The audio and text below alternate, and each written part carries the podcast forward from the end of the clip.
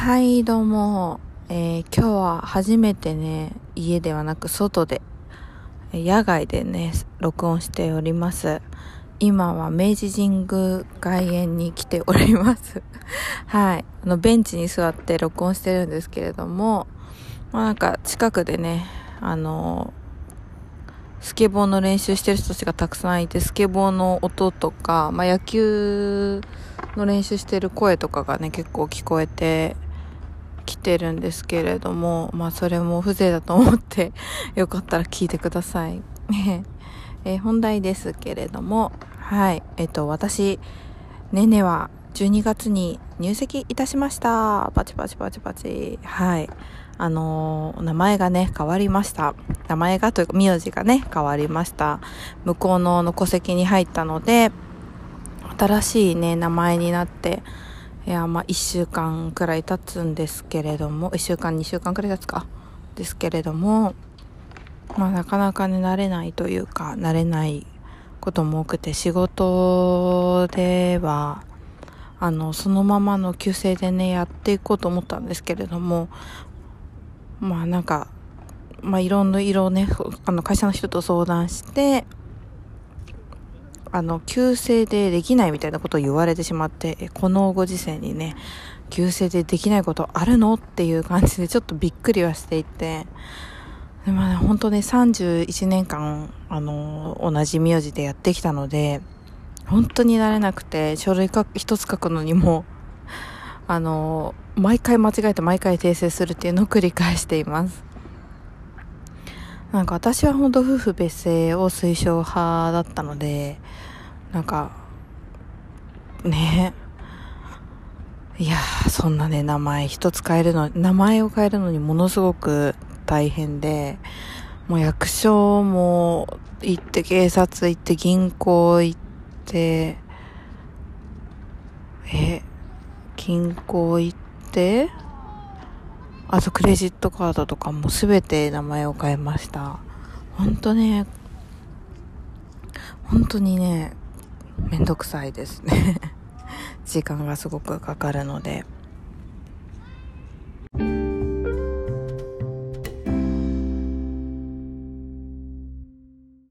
と今はね絶賛結婚式の準備中で、まあこの間のプランナーさんと2回目の打ち合わせだったんですけれども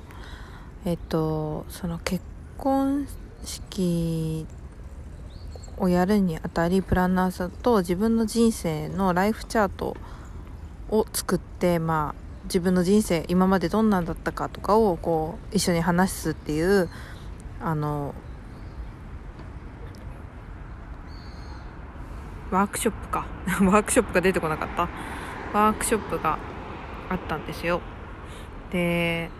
なんかなかなかねその自分の人生についてあの幼少期から振り返る機会ってないんでなんかなかなか楽しかったんですよね。そう。でまあワークショップなんかちょっと人に他人にそれを話すっていうのも恥ずかしいなっていう気持ちもあったんですけれどもなんかねもう自分で言うのもあれだけどいや本当ねよく頑張ったな私ここまでってすごいね 思いました。なんかそう自分の性格を見直すいい機会だったというかなんか私本当にすごい好奇心旺盛で今は本当にそういうあのバイタリティとかももうだいぶ消えかかっては薄れてはいるんですけれどもなんかそのやっぱ思い立ったらすぐ行動してきたのはそういう20代だったしこうすぐに行動に移せたこととか後悔しないようにしようってすごい意識しながら20代をなんか突き進んできたなって思いました。でまあなんか今後のその人生計画とか、まあ、そういう話はしなかったんですけれども、まあ、そのワークショップに参加して旦那さんと一緒にあのまあ今後のね、まあ、住む場所とかお金の話とかももちろんするわけで。でまあやっぱ結婚するってなったら、まあ、親戚か家友達とかからは「え子供どうなの?」みたいなことはやっぱちょっと言われるわけですよね。そう。でまあ子供なんですけれどもものすごく今欲しいかって言われたらそうでもないなっていう気持ちもあるけどやっぱりこの女性にタイムリミットがあるわけでまあ今卵子凍結とかねいろんなものがあるけどまあね金銭面的なことも考えるとなんかそんな簡単にできる話でもないしうん。まあでもねそういうこと考えたらなんかその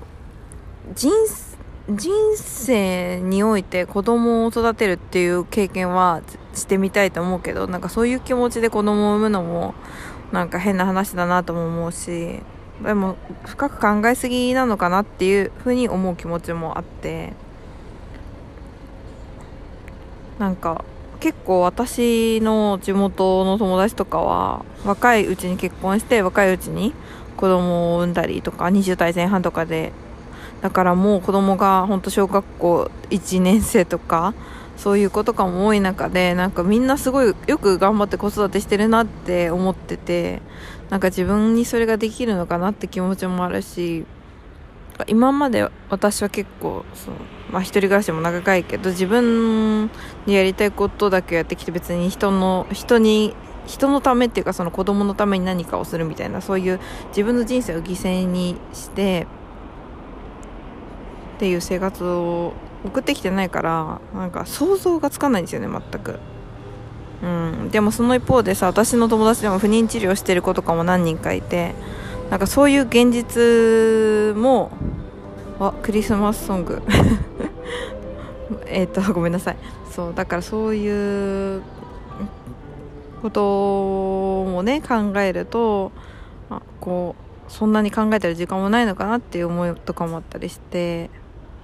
うん。まあもちろんさ子供って授かり物だしね欲しいと思った時にできるわけじゃないからとは思うんだけどきっとねできたらできたでそういうその人生は楽しいと思うしなんかどういうモチベーションでみんなモチベーションとか言ったらあれなのかもしれないけどどういう気持ちでみんなが子供産んだりしてるのかなとか子供育てたりしてるのかなってすごい最近興味を持ち始めています、うん、子供は好きだしでもやっぱその自分の人生において子育てとか子供がいるっていうのがちょっと未知の領域すぎてでもやっぱその中でもみんな、あ、全員みんなね子供産んだことない人はそれって未知だと思うけどそれでもみんな子供が欲しい絶対欲しいみたいな感じで思うのってなんか不思議だなっていうか、まあ、生物的には全く普通なことではないと思うんだけどまあそんなことを考えたりしています。はい。まあちょっと今日はねこんな深い話を外でするっていうそして車の雑音がうるさくてごめんなさいね。ななんかあの今日はねそしてなんでねここで撮ってるかっていうとまあ近くでちょっと用事があって、用事を済ませて時間があったんで、ちょっと散歩しようかなって思って、あまりにもね、天気が良くてあったかいので、冬にもかかわらず、まあ、冬用のね、まあ、ニットにコートみたいな格好なんですけども、すごいあったかくて心地が良かったので、ちょっとベンチに座ってポッドキャストでも撮ろうかな、みたいな気分、気持ちで撮りました。